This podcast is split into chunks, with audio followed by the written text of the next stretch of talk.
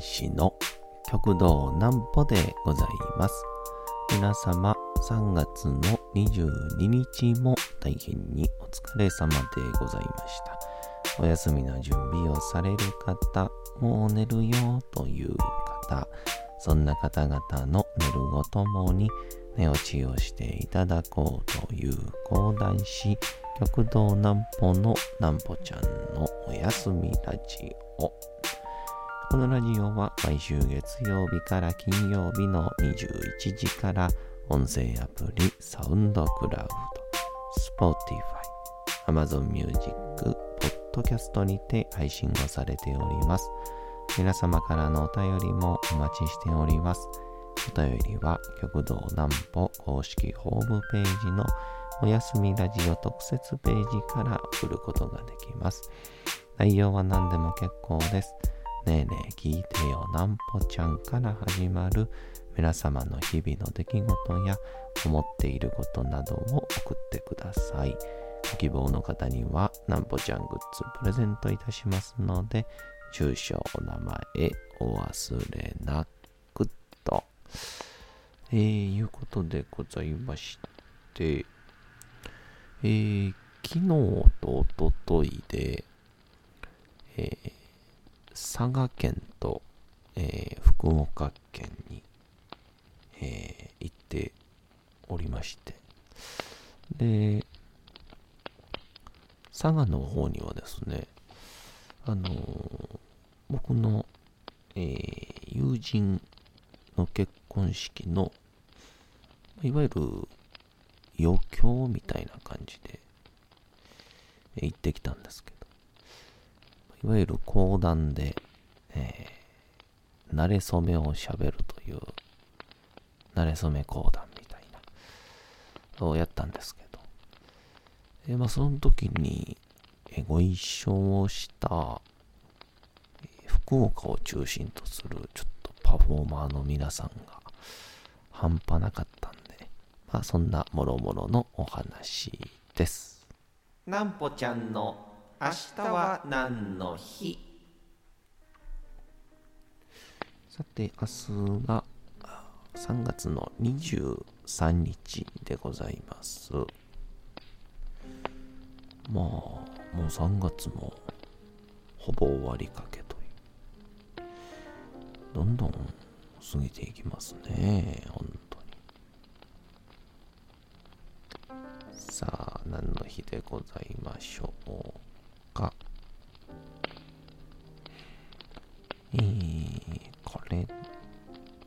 しいですね。結構いろいろあるんですよ。ファミコン販売台数が1000万台を突破。1983年7月15日に発売をされた家庭用テレビゲーム機ファミリーコンピュータ通称ファミコンが1987年3月23日に販売台数1000万台を突破しました。発売からわずか3年半での1000万台突破はゲーム機器としては異例の最速記録となりました。ファミコンはメーカー希望価格が1万4000 14,800円。規格がロムカセット式。ゲーム機本体とは別に用意されたカセットと呼ばれるゲームを差し込んでプレイする方式を、採用しておりカセットを取り替えることで様々なゲームを楽しむことができました。以後、1985年発売のマリオブラザーズ。1988年発売のドラゴンクエスト3など一種の社会現象をも巻き起こした大人気カセットが登場するなど家庭用ゲーム機の先駆け的立場として時代を牽引し続けていきました。ちなみに、ファミコンが初めて発売をされた7月15日は、ファミコンの日として記念日に制定されております。懐かしいですね、ファミコン。この、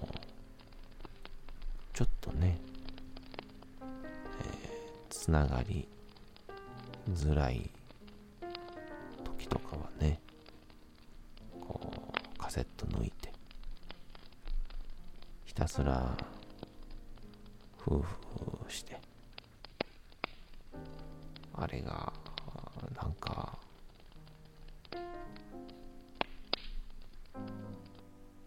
ちょっとした青春の思い出ですよね。夫婦した感じね。うん。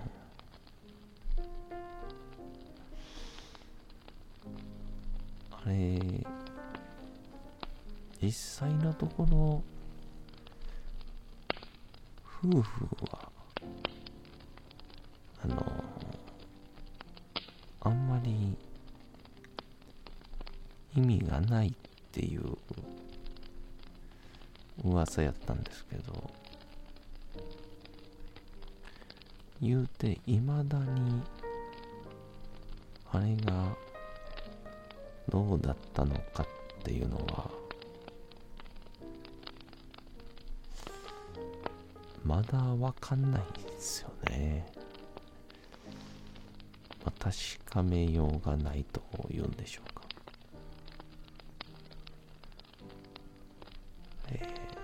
まあ、なので、ぜひとも皆さん、えー、スーファミが、えー、つながらないとき夫婦するが果たして正解なのかどうかは。ちょっと皆さん知ってる人は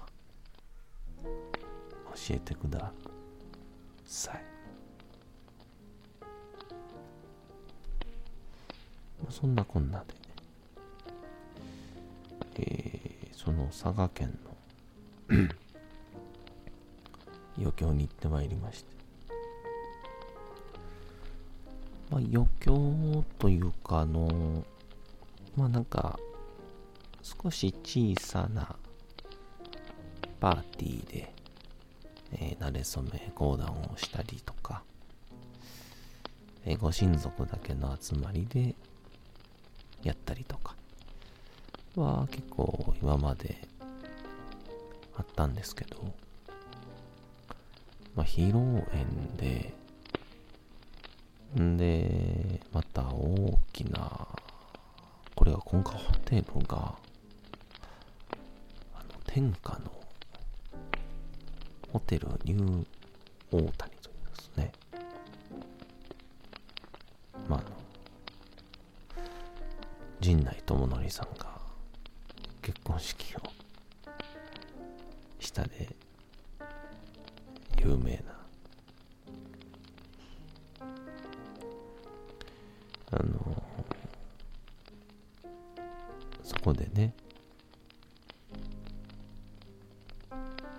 披露宴があるんでもう大きな大きな余興用ステージが出来上がってるんですよ。で、みんな、あの、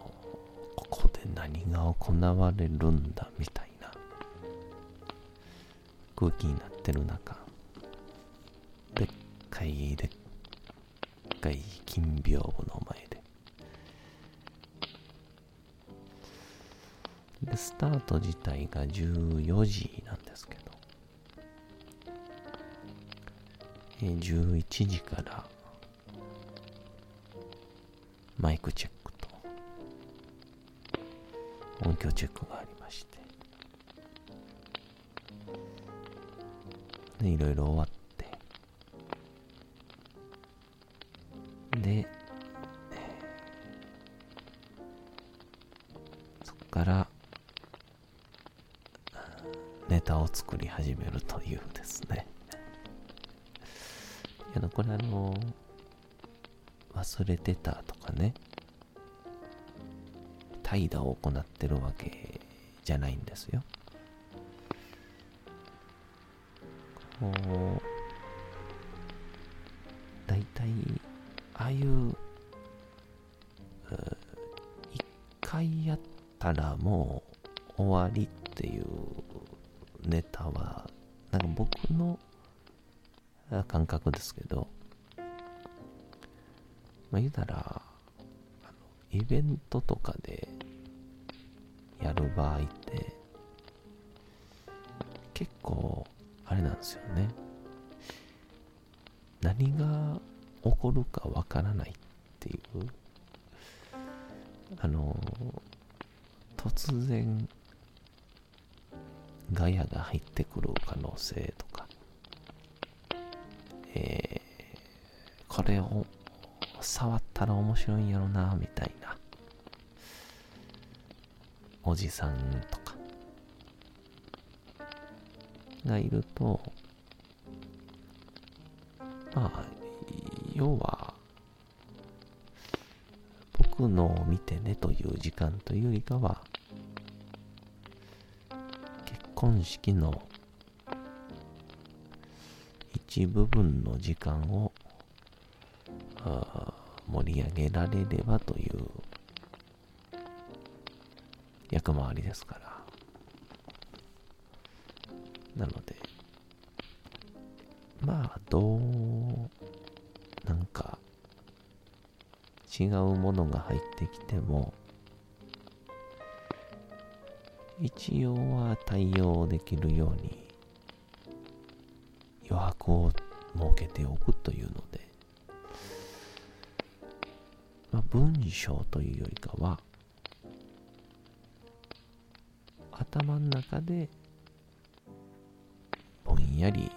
作っておくというような。がまあ向いてるというか僕にはちょうど合うんですけど、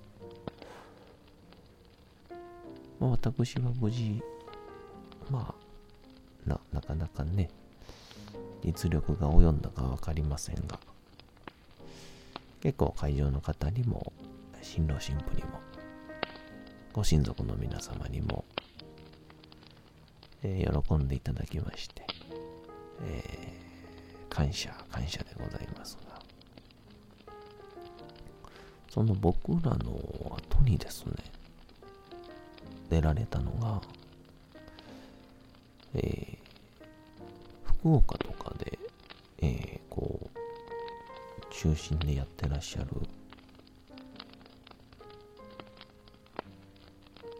チャイニー古賀さんってチャイニーさんチャイニーさんってみんな言ってたんですけどチャイニーさんと、えークラウンっていうあのピエロの格好をした、えーバルーンアーティストさん。も来られていてでその方々も一緒に、えー僕たちの後の僕の後で、えー余興を行うということで。でまあマジックぐらいならねえーどんなことすんのかなと思いながら。ちょっと距離遠すぎない？みたいな。場広いよみたいな感じやったんですけどあのまさかまさかのあの中国、中華街とかで有名な、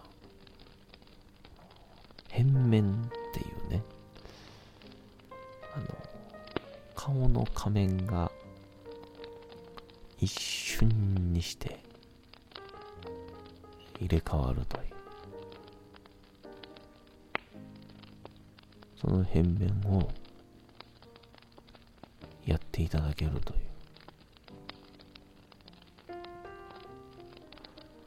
う。で、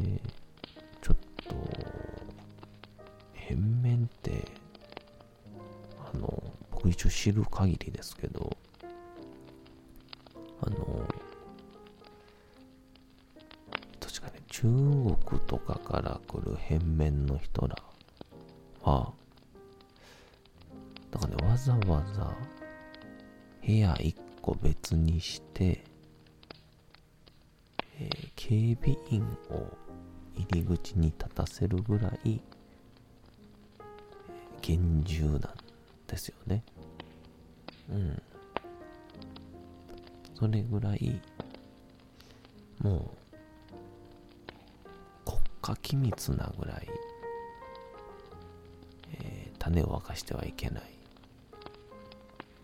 世界で、それをあの、チャイニーさん、パーテーション1個だけ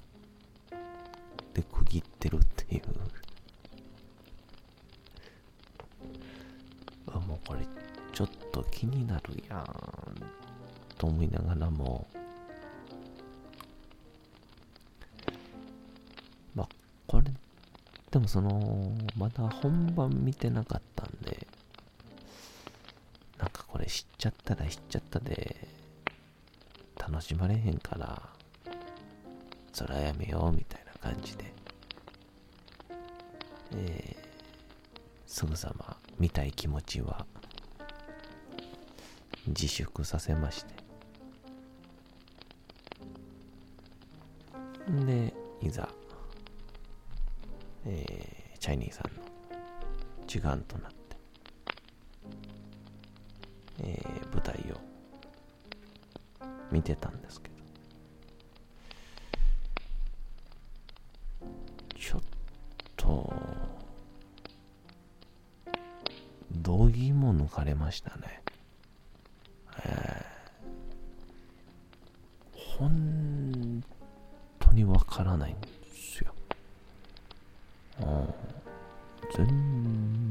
からなくて。もうましてやお客さんの目の前まで行ってやってましたね。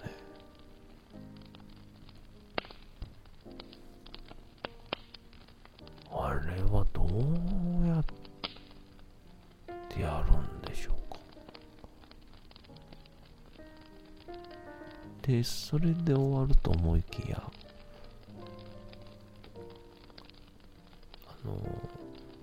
クラウンのマルコさんっていう方もですね、もうあの、普通のバルーンアーティストって、まあ、作って、まあ、手に持てるお花、ミッキーぐらいがまあ、普通じゃないですか。あの、まさかの、3メートルぐらいのドラゴン作ってきまして。ちょっと、大きすぎて笑い起きてましたもんね。すげえなと思って。いや本当にちょっと、あの、真のパフォーマンスを、ちょっと見せていただきましたんで、のは、変面しながら講談したいと思います。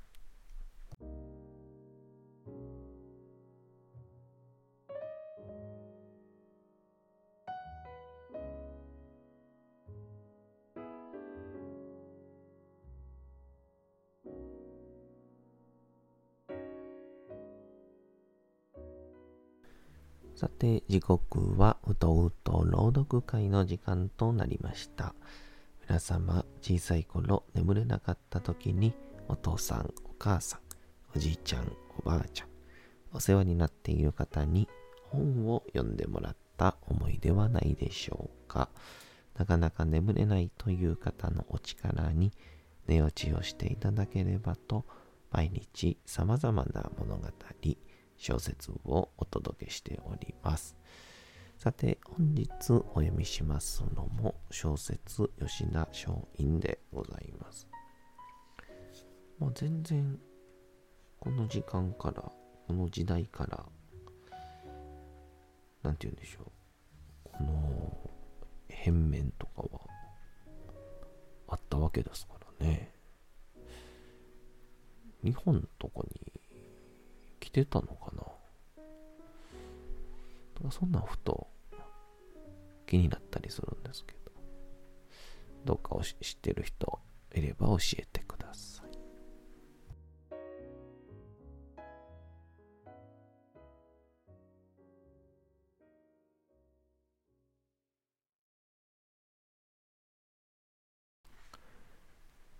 小説吉田松陰。道門冬治井戸町奉行の心象を甚だしく悪くしたことは確かだ。それに、正山自身も松代藩内の反対勢力がしきりに井戸に手を回していることは知っている。いよいよこれで終わりか。さすがに自信家の正山も、この時は覚悟をした。ただ弟子の松陰にだけは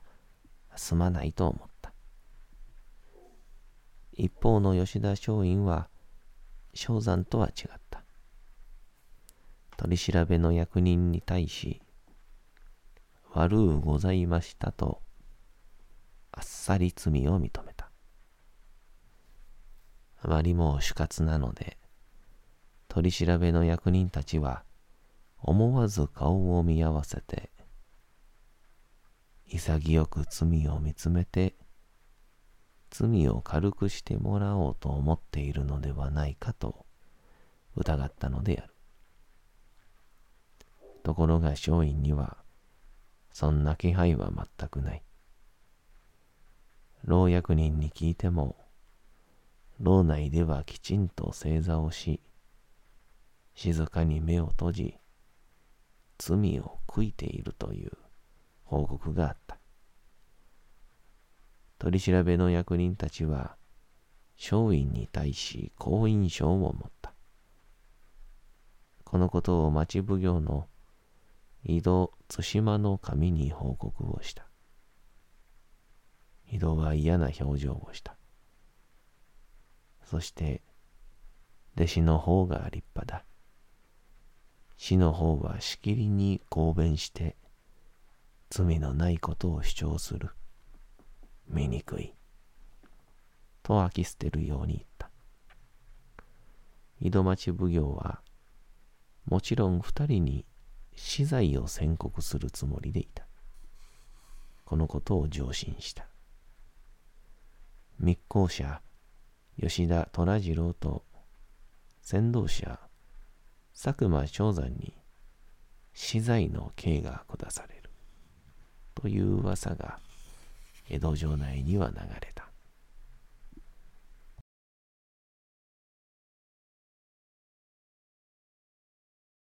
さて、本日もお送りしてまいりました、なんぽちゃんのおやすみラジオ。